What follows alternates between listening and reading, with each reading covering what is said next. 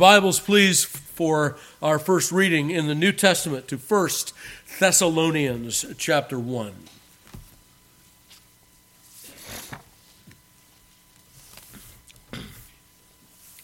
First Thessalonians chapter one, verse one. Hear now the inerrant, infallible, and inspired Word of God.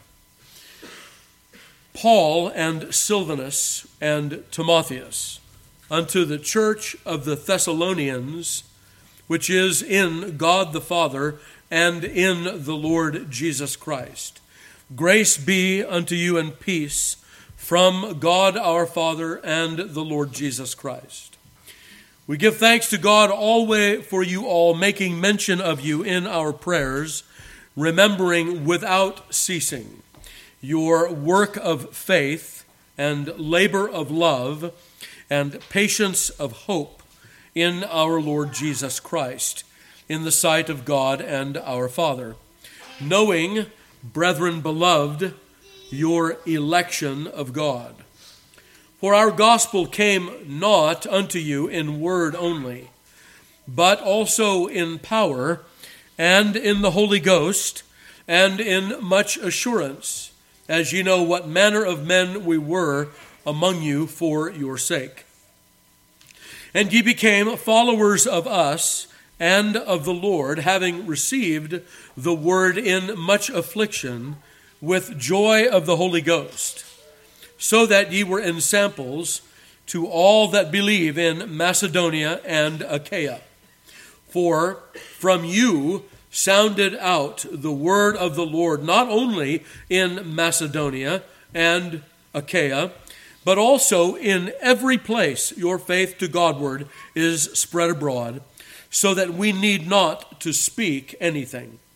For they themselves show of us what manner of entering in we had unto you, and how ye turned to God from idols to serve the living and true God, and to wait for his Son from heaven, whom he raised from the dead, even Jesus, which delivered us from the wrath to come.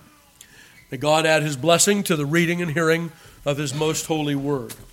In the letter that you have before you, most scholars believe that this was the first letter that Paul wrote temporally in his writing career. So this would be somewhere early on, fifty-two or fifty-three A D. It is during the second missionary journey when the Thessalonian church was founded. The first missionary journey comes to an end. Paul and uh, Barnabas go their separate ways.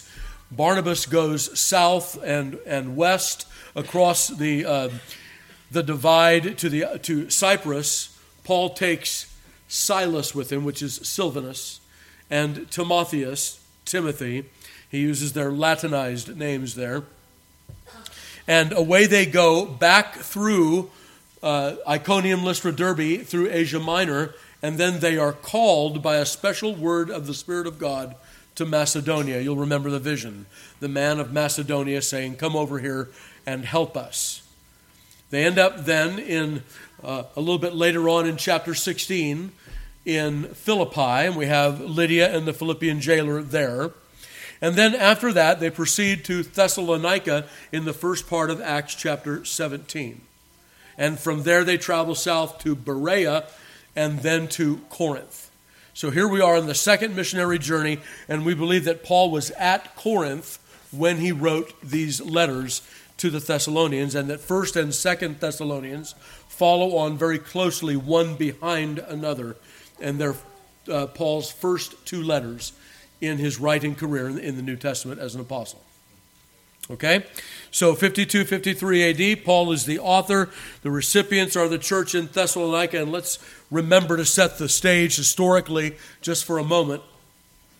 Very often we remember what is said about the Bereans. These Bereans were more noble than those in Thessalonica because they received the word with readiness of mind and searched the scriptures to see if those things were true. Everybody remembers that. We all want to be good Bereans. Okay? But let's remember that Luke is speaking very modestly when he says that, because Paul was run out of Thessalonica by persecution. When he says that the that the ones in Berea, that the Jews that met in the synagogue in, in, in Berea were more noble, Yeah, they didn't run him out of town threatening to kill him. That's really what's meant there. So that's a very modest statement on, on the part of Doctor Luke. The other thing that I'd like to uh, make known here is that this is typical of Paul to enter into a city and preach at the synagogue. The synagogue was a viable, visible church of that day, and any synagogue that said, Jesus is our Lord too, they would have become the church in that city. That didn't happen in Thessalonica, and we're not told, but it may have happened in Berea.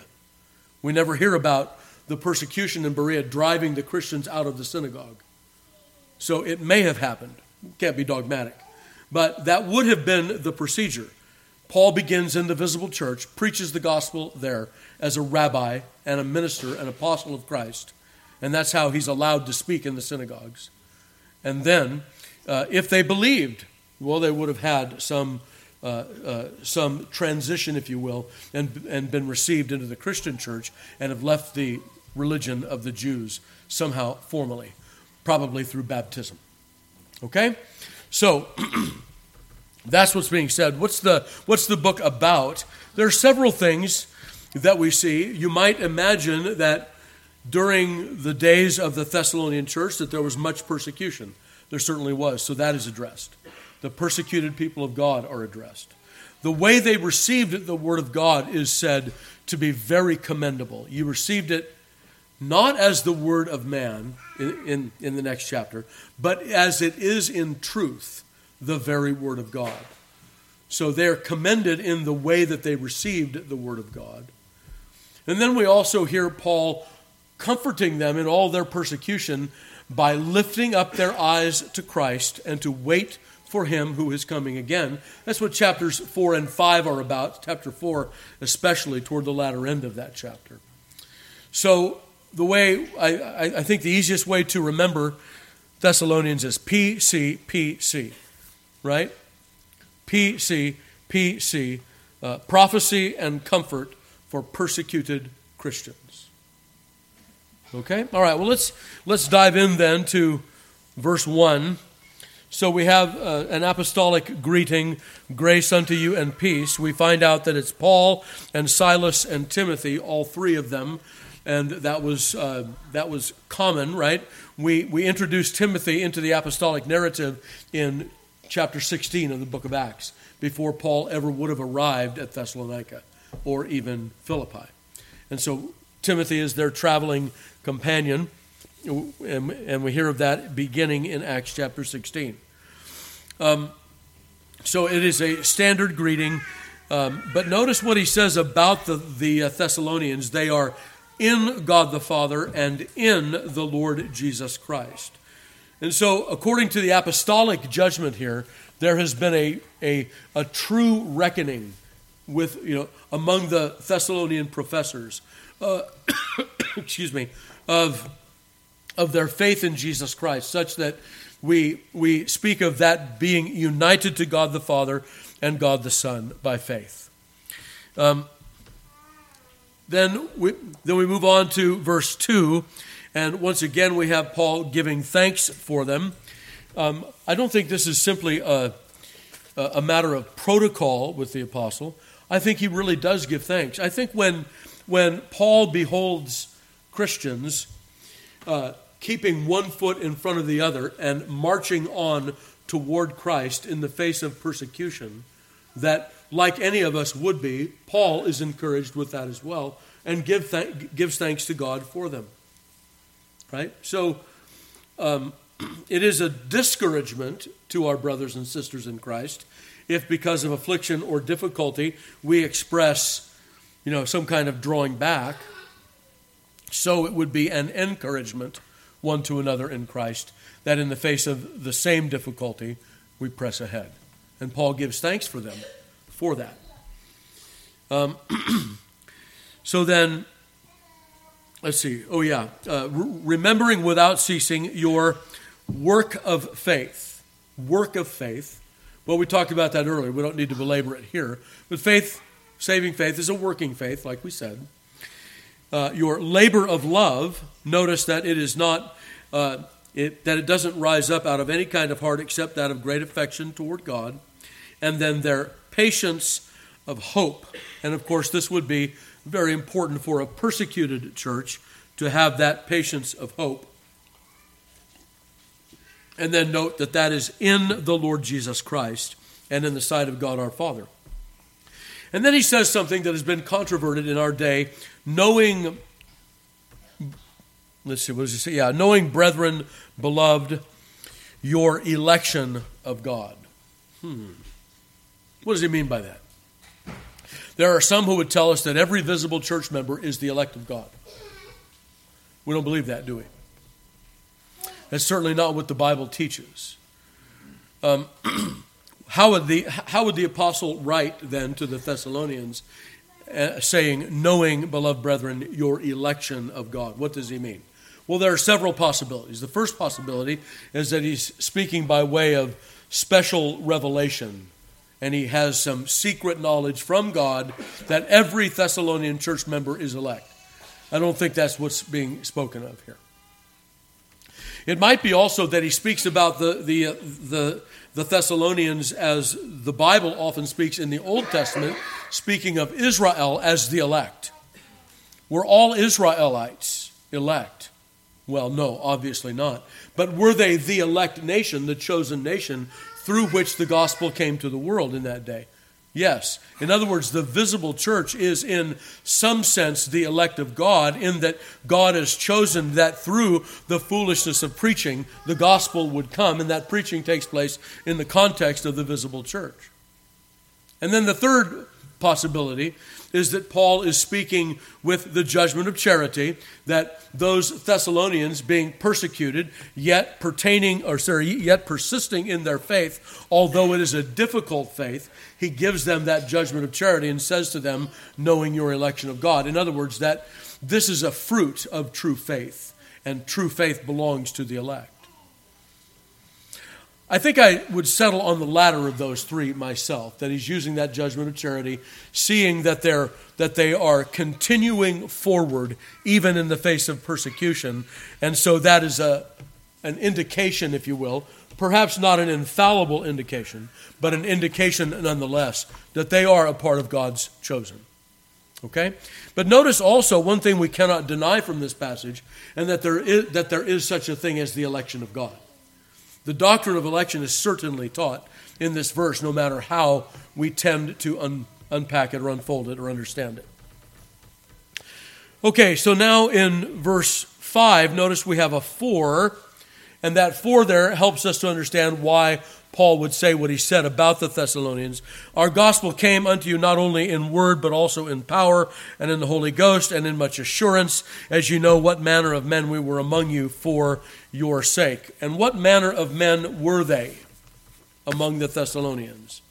Well, that's a very interesting thing to think about, isn't it? Because they preached in the face of great persecution. They, they could have lost their lives at any moment. Paul will write about this later to the to the Corinthians, right, when he says that we have the sentence of death in ourselves daily, or I die daily is the other way he will put that. That's not a, a Keswickian, you know, you have to die daily spiritually and give up and let go and let God and all of that. No, Paul says, I die daily. That is, every day when I get up, I don't know if when I lay down that day, I'm going to lay down in a bed or in a grave. That's what it means to die daily, Paul says. So what manner of men were we? We were those who persevered in the face of persecution. You are that same kind of people. And so this is how we reason then to your election. And that's what he's saying there in verse five. Then, and ye became followers of us, verse six.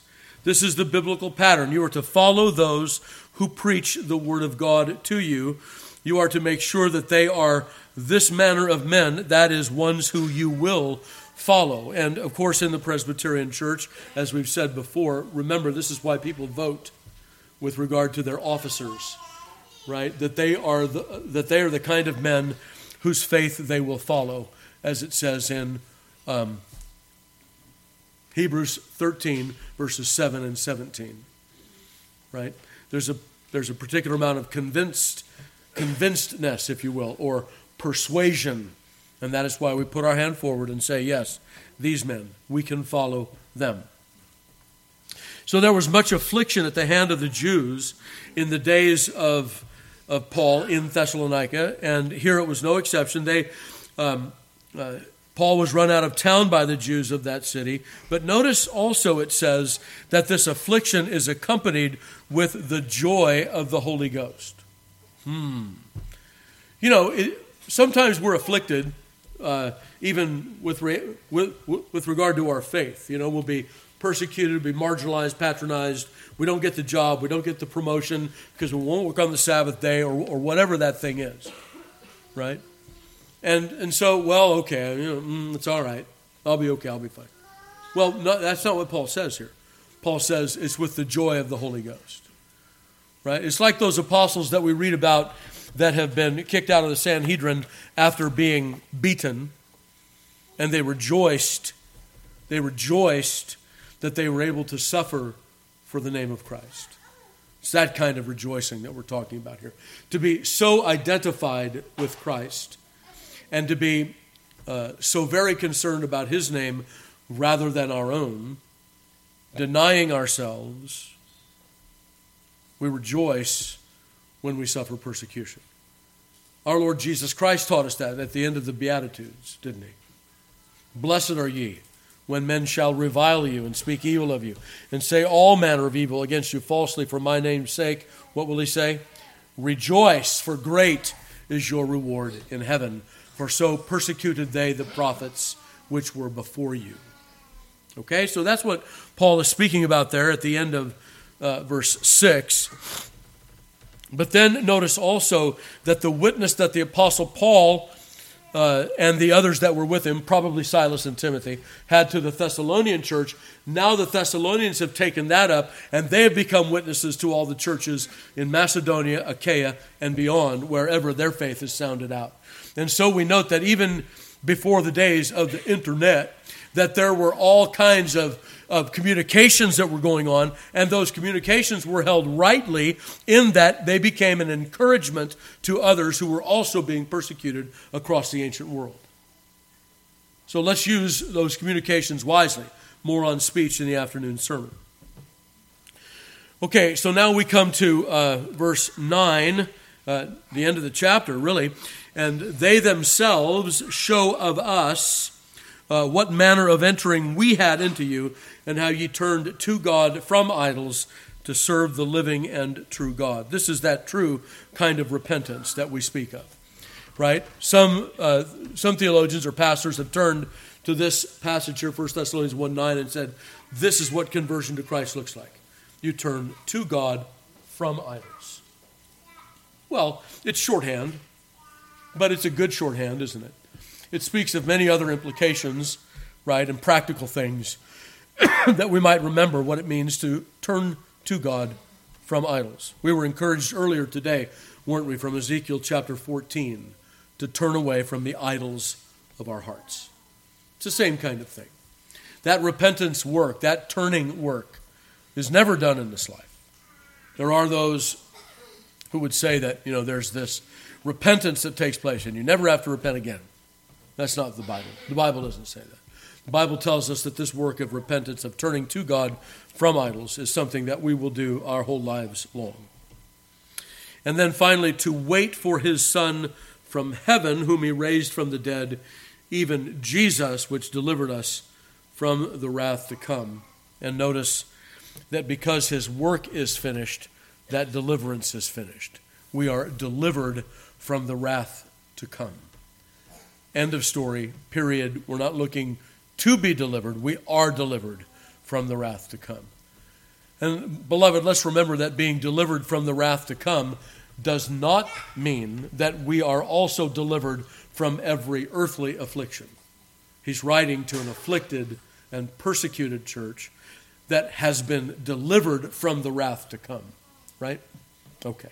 Thus ends the reading then of First Thessalonians chapter one.